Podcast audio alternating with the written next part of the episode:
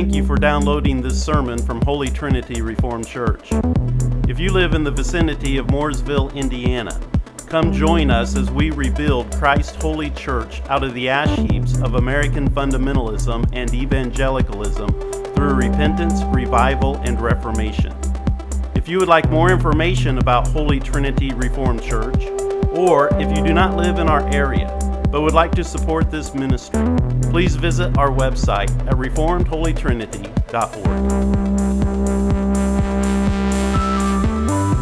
This is the word of the Lord, and it is eternally true. In Acts chapter one, in verse number one, it says, "The former account I made, O Theophilus, of all that Jesus began both to do and teach until the day in which he was taken up, after he through the Holy Spirit had given commandments to the apostles whom he had chosen, to whom he also presented himself alive after his suffering by many infallible proofs, being seen by them during forty days and speaking of the things pertaining to the kingdom of God. And being assembled together with them, he commanded them not to depart from Jerusalem, but to wait for the promise of the Father, which he said, You have heard from me. For John truly baptized with water, but you shall be baptized with the Holy Spirit not many days from now.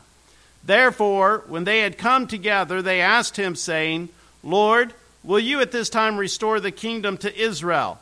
And he said to them, It is not for you to know the times or seasons which the Father has put in his own authority, but you shall receive power when the Holy Spirit has come upon you, and you shall be witnesses to me in Jerusalem and in all Judea and Samaria and to the end of the earth." Welcome to part two of our series, Empowered by the Holy Spirit, Proclaiming Jesus as Lord and Christ. In this sermon, we will look at the foundational aspects of our series, which is this: the promise of the Holy Spirit as it is outlined here in Acts chapter one, verses four through five. Now, in the coming weeks, we'll also be dealing with this uh, transitional period uh, between the time in which they were given this command and that they were to do certain things until the Holy Spirit uh, fell upon them, and then we'll be considering that time period in Acts chapter two in the fulfillment of the promise. But as believers, we recognize the crucial role of the Holy Spirit, or at least we should, and if we are not, we should rediscover the crucial role of the Holy Spirit in our lives and in the church. The Holy Spirit is not merely some abstract concept or distant force. Rather, he is a personal and active presence who empowers us to live out our faith and boldly proclaim Jesus as Lord and Christ. In Acts chapter one, verses four through five, we find the disciples gathered with Jesus just before his ascension into heaven. They were eagerly anticipating the fulfillment of a promise. The promise of the Holy Spirit. Jesus, in his wisdom and love, instructed them not to leave Jerusalem, but to wait for the gift of the Father that the Father had promised, because it was necessary for the church, both for its members and for its mission. And that still holds true today. It's a, the Holy Spirit is essential. And this promise was not some afterthought. It was not some random occurrence. It was part of God's divine plan from the beginning to equip his people with power and guidance of the Holy Spirit. The disciples, filled with anticipation, remained obedient to Jesus' command, and they devoted themselves to prayer, seeking the fullness of this promise. As we go through this series, we will explore the significance of this promise for our lives today as well. And we will look into the scriptures, examining the transformative impact of the Holy Spirit's presence in the early church and its relevance for us today in this present age. If, if we would return to this, it would dissipate all of our doubts and fears. For it is the very reason why we are full of doubt and fear, because we don't we are not experience the full we are not experiencing the fullness of the Holy Spirit. So, as we go through this series, we're going to explore the significance of it in our lives today. Because the presence and power of the Holy Spirit wasn't just for the apostolic age. The Holy Spirit has always been at work throughout all ages. And therefore, the presence and power of the Holy Spirit is also for the ongoing work of the church until the consummation. Through a deeper understanding of this promise of the Holy Spirit, we will uncover the purpose and power of the Holy Spirit in empowering us to proclaim Jesus as Lord and Christ. That is the ultimate purpose. We will discover how the Holy Spirit empowers us to live out our faith with boldness, to bear witness to the truth, and to impact our world for the glory of God. So as we embark upon this consideration of the Holy Spirit, the promise of the Holy Spirit, I hope that our hearts will be open to receive fresh insights. Our spirits will be renewed with divine power, and our lives will be transformed as we grasp the magnitude of this promise and the significance for us as followers of Jesus Christ. So first of all, let's notice the promise of the Holy Spirit, which is in Acts chapter one, verses four through five. In Acts one, we are privileged to witness a remarkable moment when Jesus, before ascending into heaven, imparts a promise to his disciples. Or at least we could say he, he reminds them and reemphasizes this promise that has been given to them. And it is essential for us to grasp the significance of this promise, both biblically and definitively, as it reveals the surety and fullness of God's promises. First, let us explore the biblical concept of a promise. In the Bible, a promise is a declaration made by God himself, binding himself to fulfill what he has spoken. God's promises, therefore, are not arbitrary or conditional upon human merit. They are expressions of his unwavering faithfulness and goodness. They serve as firm assurances that God will act according to his word and accomplish what he has stated. That's where our faith comes in, because then the question is, do you believe that? Do you believe? Do you believe the promises that God has given? Do we believe them? Do we believe what is stated in his word? From a definitive perspective, we understand that a promise is a commitment or assurance given by one party to another. So in this case, Jesus, the Son of God, stands as the one making the promise to the disciples. His words carry divine authority and carry the weight of absolute certainty. Therefore, when Jesus promises the Holy Spirit to his disciples, we can be assured of its truth and dependability, which is why they remained exactly where Jesus told them to remain. Because they were waiting. He, they were waiting for the fulfillment of his promise. So the surety of God's promises stem from his character. The scriptures affirm that God cannot lie in Titus chapter one and verse two. And his faithfulness endures throughout all generations, Psalm one hundred verse five. You see, our God is a covenant-keeping God who fulfills his promises without fail.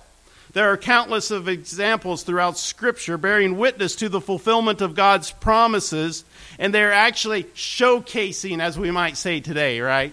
Showcasing his unwavering trustworthiness.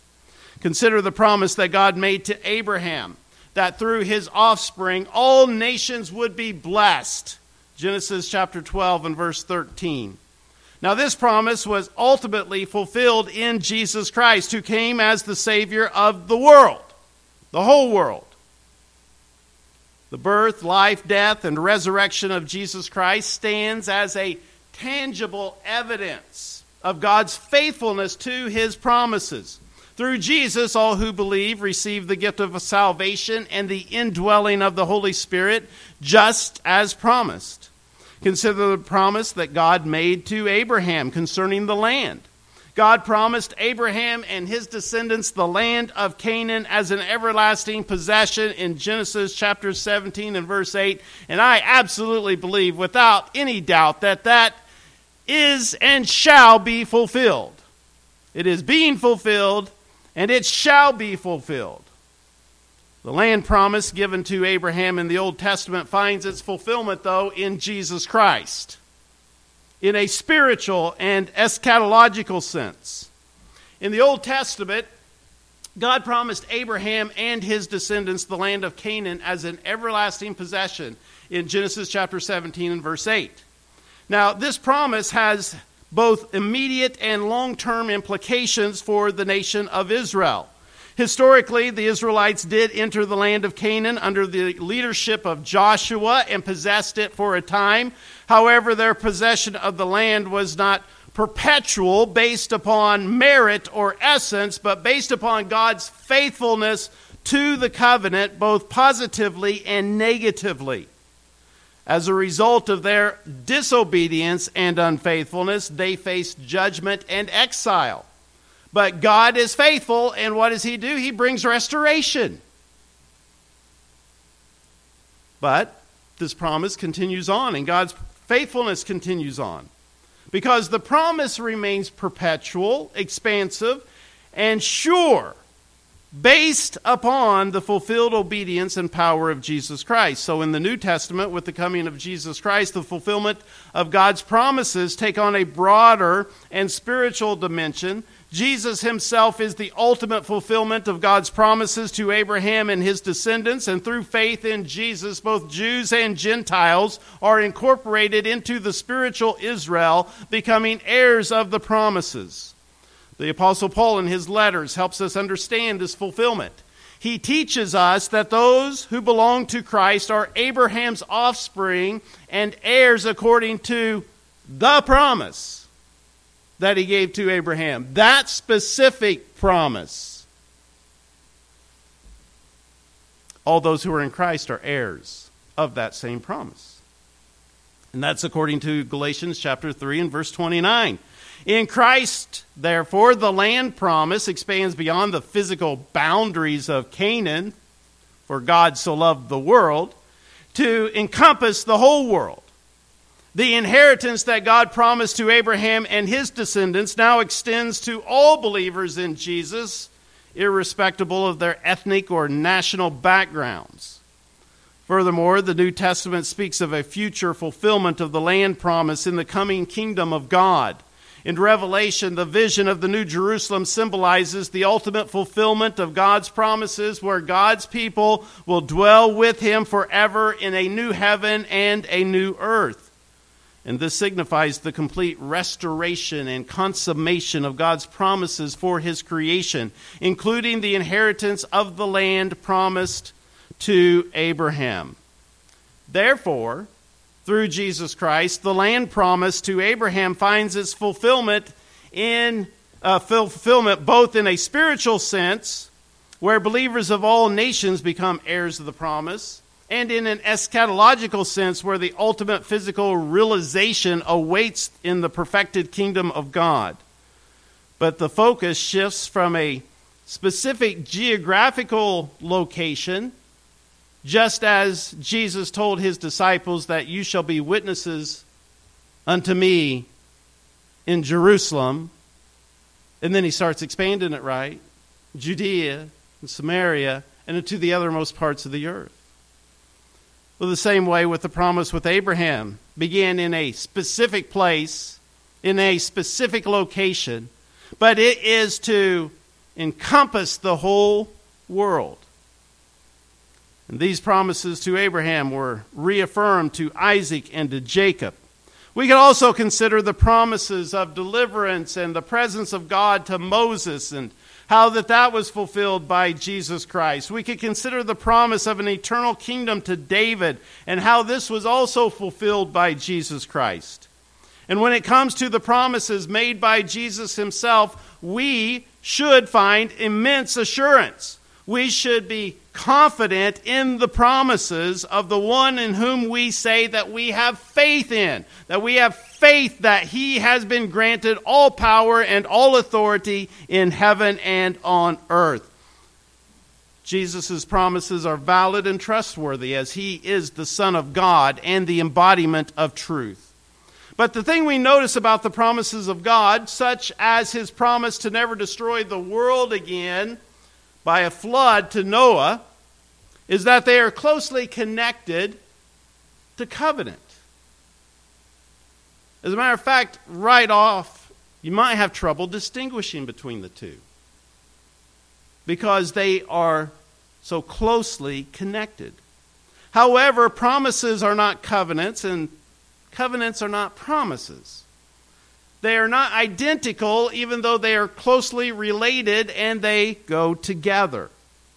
A promise is a declaration or assurance given by one party to another, committing to a certain action or outcome.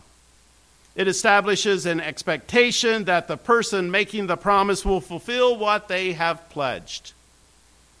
And you know, we even...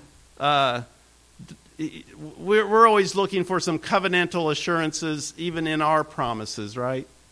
Because we'll make a promise, remember when you were a kid?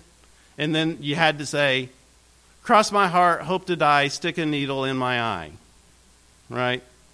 They needed some assurance. They wanted you to covenant. But promises can be made in various contexts and relationships, whether between individuals or between God and his people. On the other hand, a covenant is a formal and a legal binding agreement between two parties, often accompanied by specific terms, conditions, and obligations. It goes beyond a mere promise and involves a deeper level of commitment, establishing a legal or spiritual framework for the relationship between the parties thereof. In the biblical context, covenants were significant and solemn agreements made by God with his people. They outlined the terms of the relationship between God and his chosen ones, including the responsibilities and the blessings that accompanied the covenant. Covenants contained promises from God, which further emphasized his faithfulness and his commitment to his people. While covenants generally encompass a broader scope and entail more uh, comprehensive commitments, uh, promises can be individual elements within those covenants. The connection between promise and covenant lies in the fact that promises often serve as key components or assurances within the framework of a covenant, reinforcing the covenantal relationship and the trustworthiness of God in these cases. Turning back to Acts one, we encounter God's pro- or Jesus' promise. This is a promise that is being made in the context of his covenant. The new covenant, as we refer to it as, or we could refer to it as the renewed covenant, but the new covenant in Jesus Christ. We encounter Jesus' promise to his disciples regarding the Holy Spirit. This promise is indeed true and valid, for it is a promise within the new or renewed covenant. The book of Acts testifies to its fulfillment, as we witness the outpouring of the Holy Spirit on the day of Pentecost in Acts chapter two, verses one through four. Now, the empowerment and anointing of the Holy Spirit enabled the disciples to carry out their mission, which, may I suggest, that was the purpose. Okay, so the empowering and the anointing of the Holy Spirit enabled the disciples to carry out their mission, which resulted in the rapid growth and expansion of the early church. Now, the continuing chapters of Acts demonstrate the, you know, what we could say the tangible manifestation of the promised power as the disciples boldly proclaimed the gospel, performed miracles, and established communities of believers. As recipients of God's promises, we must hold on to them by faith. That's the example we see.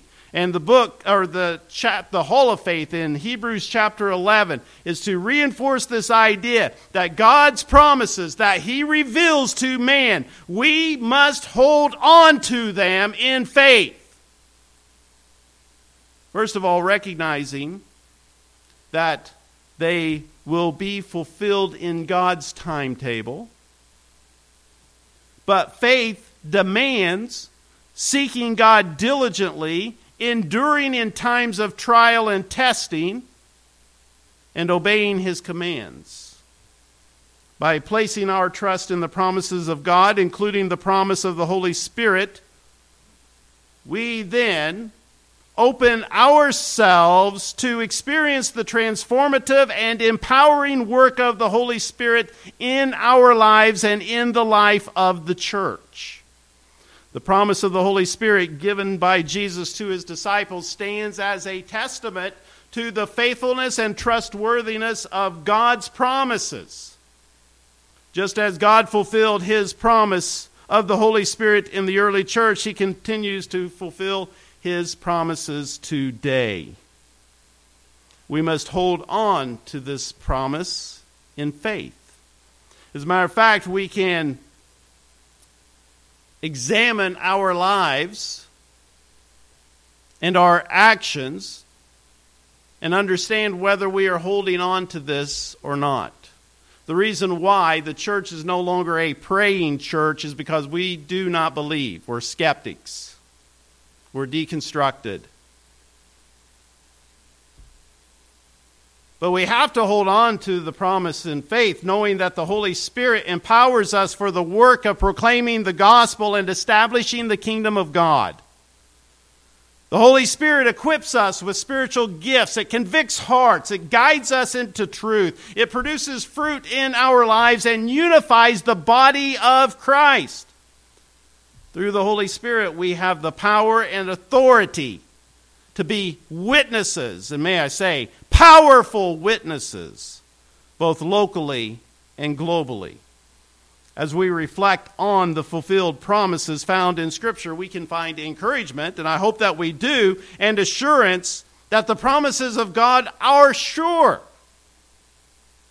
which calls us to the question, what are we waiting for? From the promise of salvation in Christ to the promise of eternal life and the promise of His abiding presence, God's faithfulness is unshakable. Therefore, let us approach the promises of God with unwavering faith to seek Him, enduring through trials and obediently following His commands. And as we do so, experience the transformative power of the Holy Spirit in our lives and witness the fulfillment of God's promises in and through us as we consider the promises of the Holy Spirit. First of all, let's notice the promise of the Holy Spirit's indwelling. This promise of the Holy Spirit is specific. And the first thing that we're going to consider is in this promise of the Holy Spirit is that He indwells believers. He indwells His church. One of the most remarkable assurances given by Jesus is the promise of the Holy Spirit's dwelling in believers. In John chapter fourteen, verses sixteen through seventeen, Jesus spoke these profound words to His disciples. And I will ask the Father, and He will give you another helper to be with you forever, even the Spirit of truth, whom the world cannot receive, because it neither sees Him nor knows Him. You know Him, for He dwells with you and will be with you. These words carry immense significance and provide a deep sense of comfort and encouragement to believers throughout all generations. Jesus assures his followers that the Holy Spirit, whom he refers to as the helper or the comforter, will come and take up permanent residence with him. As a matter of fact, this is the message that is proclaimed by Peter as he is proclaiming the sinfulness of the Jews, and they respond, "What shall we do?" He says, "Repent and believe on the Lord. Repent, be baptized in the name of Jesus Christ for the remission of sins, and you shall receive the gift of the Holy Spirit." That is the promise. It is not a temporary presence or a fleeting encounter, but it is an abiding connection between the believer and God. In these verses, Jesus is preparing his disciples for his impending departure from the world. And he assures them that although he will physically leave them, he will not leave them as orphans or without support. No, Jesus promises to ask the Father, who is God, to send another helper, to send an advocate to be with them forever. And that helper is none other than the Holy Spirit. First, Jesus assures his disciples that the Holy Spirit is given by the Father. It is through the authority and divine plan of God that the Holy Spirit will come to dwell within believers. The sending of the Holy Spirit's not a random occurrence, but a deliberate act of God's grace and provision for his people.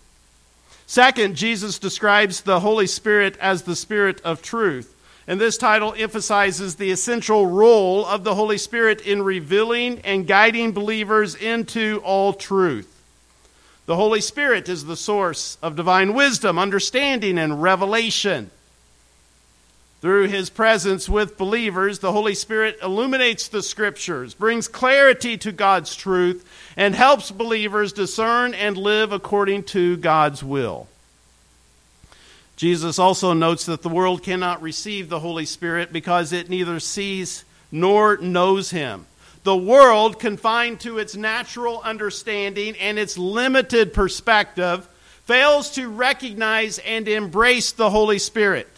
The indwelling of the Holy Spirit is a distinct privilege and experience reserved to those who believe, those who have saving faith, those who have a personal relationship with Jesus Christ. It is for those who are the followers of Jesus Christ. Importantly, Jesus points out that the disciples already know the Holy Spirit because he already dwells with them. During Jesus' earthly ministry, the disciples had the privilege of being in the presence of the Holy Spirit through their fellowship with Jesus himself. However, Jesus is assuring them that a greater experience awaits them. The Holy Spirit will not only be with them, but will also be in them, dwelling within their hearts and their lives. So the promise of the Holy Spirit's indwelling is transformative, and it is also significant.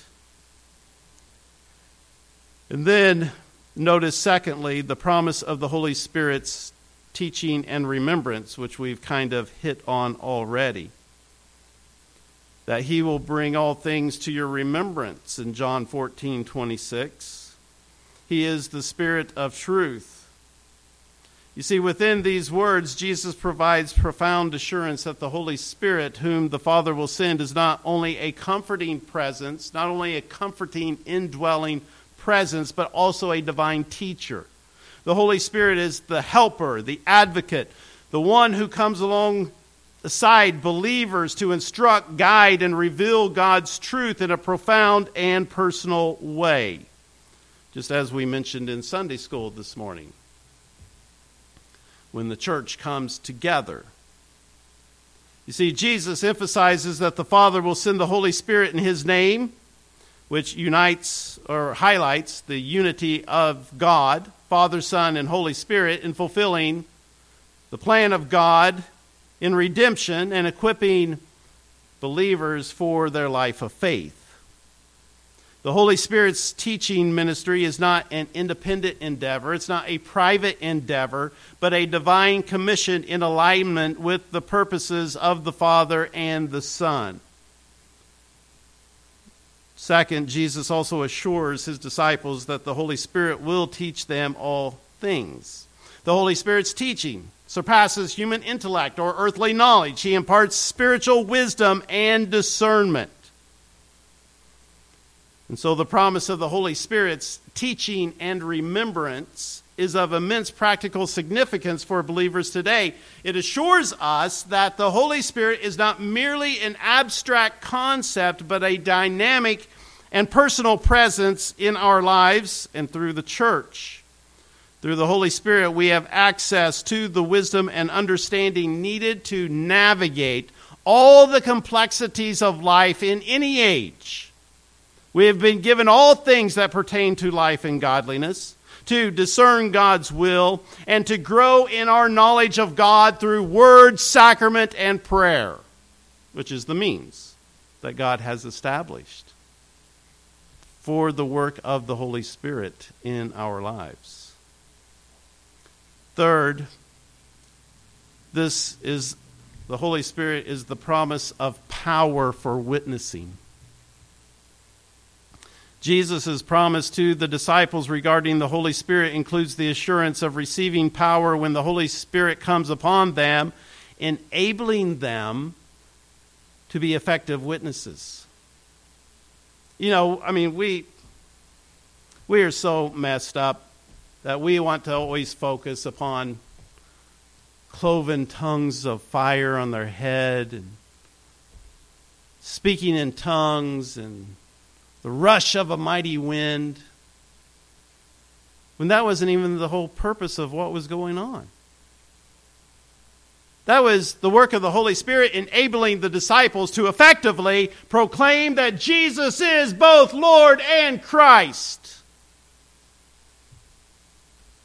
You see, the promise is of power for witnessing. But you shall receive power when the Holy Spirit has come upon you, and you will be my witnesses in Jerusalem and in all Judea and Samaria and to the end of the earth.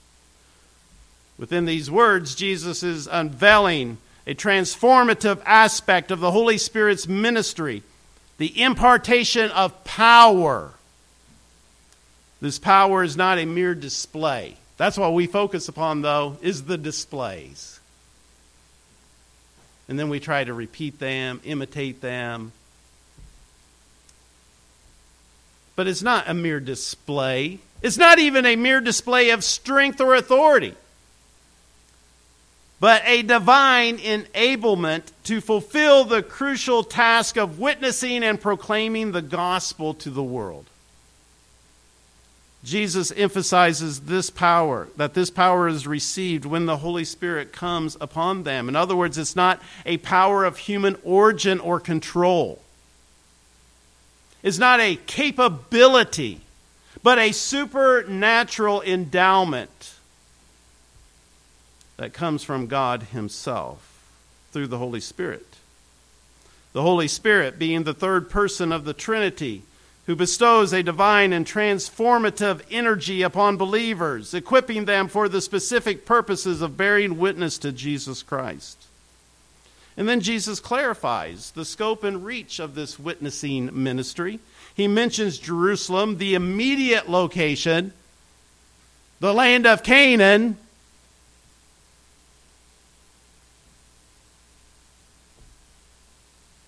followed by Judea, Samaria, and then finally, Jesus declares that their witness will extend to the ends of the earth, encompassing all nations and people groups. And so this promise illustrates the global and inclusive nature of the gospel message empowered by the Holy Spirit's work within believers. And then fourth, we see the promise of spiritual gifts. And this is where we go off the rails and everything flies apart. But the promise of spiritual gifts is a testament to the gracious work of the Holy Spirit within the lives of believers. Through the power and sovereignty of the Holy Spirit, spiritual gifts are bestowed upon believers for the edification and ministry of the church. Grounded in the teachings of the apostles, uh, specifically Paul, particularly in First Corinthians chapter twelve, we gain a deeper understanding of the Holy Spirit's role in distributing these gifts and their significance within the body of Christ. In the Corinthian church, there was this diverse range of spiritual gifts manifested among believers.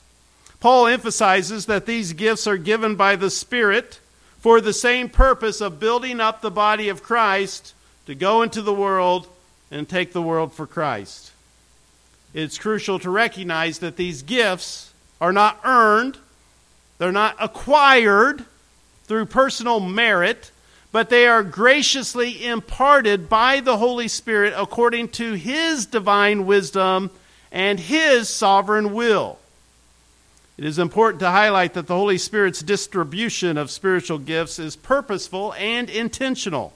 Each believer is uniquely gifted by the Spirit for the common good of the church, not themselves.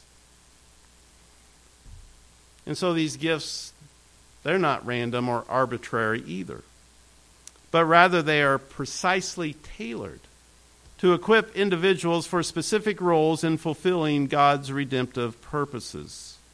And so there are various things that are mentioned: prophecy, healing, wisdom, tongues. It shows that there's a diversity, but we lose sight of what these things actually mean.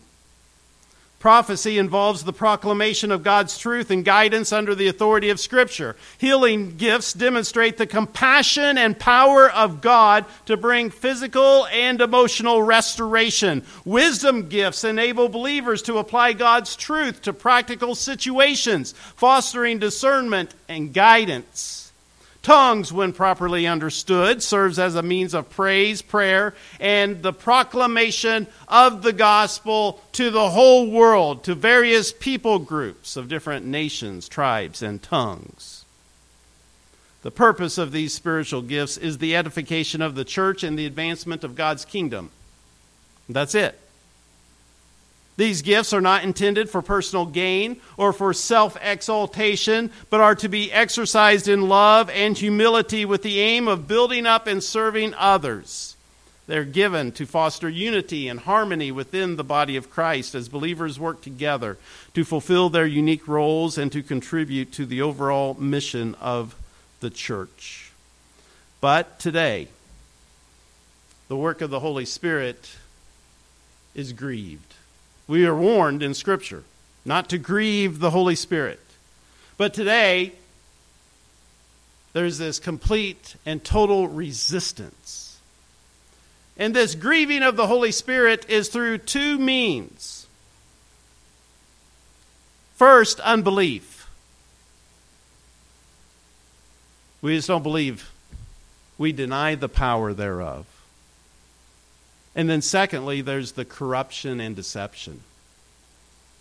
These charlatans and these snake oil salesmen and these con artists going around trying to manifest the means that God used rather than the intent and purpose. They're showmen. It's all about showmanship. It's no different than going to any type of a show, whether it's a magical show or a musical show. It's corruption and deception. Therefore, before we close, it's necessary for us to understand the intent and the purposes of the gifts of the Holy Spirit. When we are talking about this promise of the Holy Spirit that was given to the disciples and to the church. You see, the real intent and purpose of the gifts of the Spirit as outlined in Scripture is multifaceted, but it can be summarized as follows. First of all, for the edification of the church. The primary intent of the spiritual gifts is the edification or the building up of the church. In First Corinthians chapter fourteen and verse twelve, Paul emphasizes that the gifts are given for the building up of the body. Bodybuilding. To be strong, to go into the world, and to take this world for Christ. It's for the edification of the church. It's for the building of the body.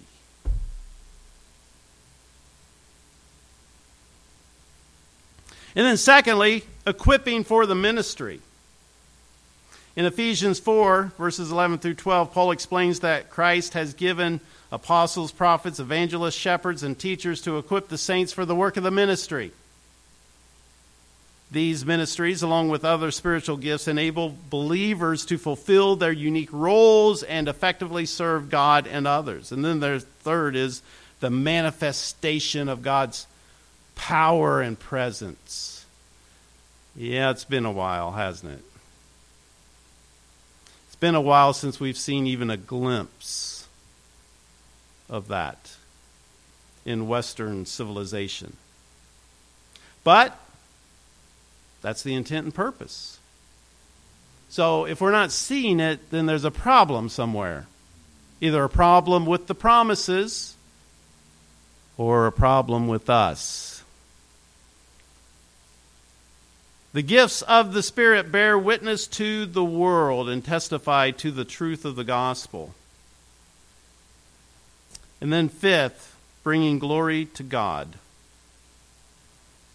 And ultimately, that is the purpose of the gifts of the Spirit. It's to bring glory to God. The very first way that you can recognize an imposter is answer that question. Is this seeking God's glory, or is it seeking the glory of man? The real intent and purposes of the gifts of the Spirit is the edification of the church, equipping for ministry, manifesting the power of God and His presence in the church. It's a testimony to the world, and it brings glory to God. When we realize what these gifts actually are, and understand their true intentions and purposes. By utilizing the gift of the Holy Spirit, because all these gifts are simply just the gift of the Holy Spirit, that Peter talks about in, Rome, in Acts chapter two and verse thirty-eight. Each believer receiving the gift of the Holy Spirit. See, when we understand what these things truly are, and what their intents and purposes are, then the utilizing of these gifts in love and unity. Believers then participate in the work of God's kingdom and contribute to the fulfillment of His purposes in this world.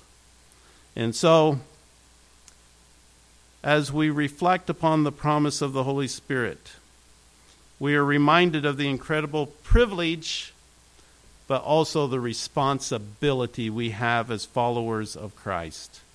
The Holy Spirit's indwelling presence transforms us from the inside out, shaping us into the image of Christ and equipping us for the work that He has called to do. Father, as we continue to look at this promise that You have given unto Your people, a promise that we truly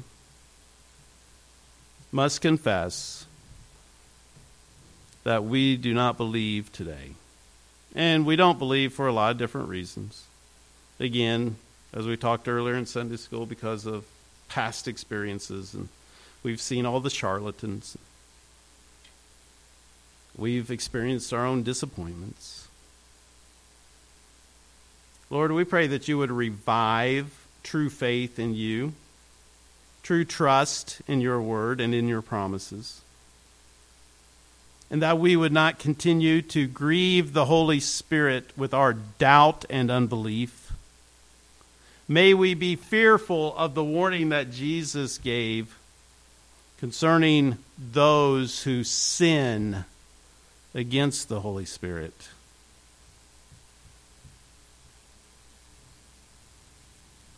Father, we need you to send forth your Spirit into our hearts and lives and to revive us. And two, increase our faith, for we confess our faith is weak. It is very unrecognizable even in the world today. So, Lord, we pray that you would help us to gather like the disciples in anticipation and waiting for the outpouring of the Holy Spirit upon us in prayer and in true seeking of you. And we ask this in Christ's name. Amen.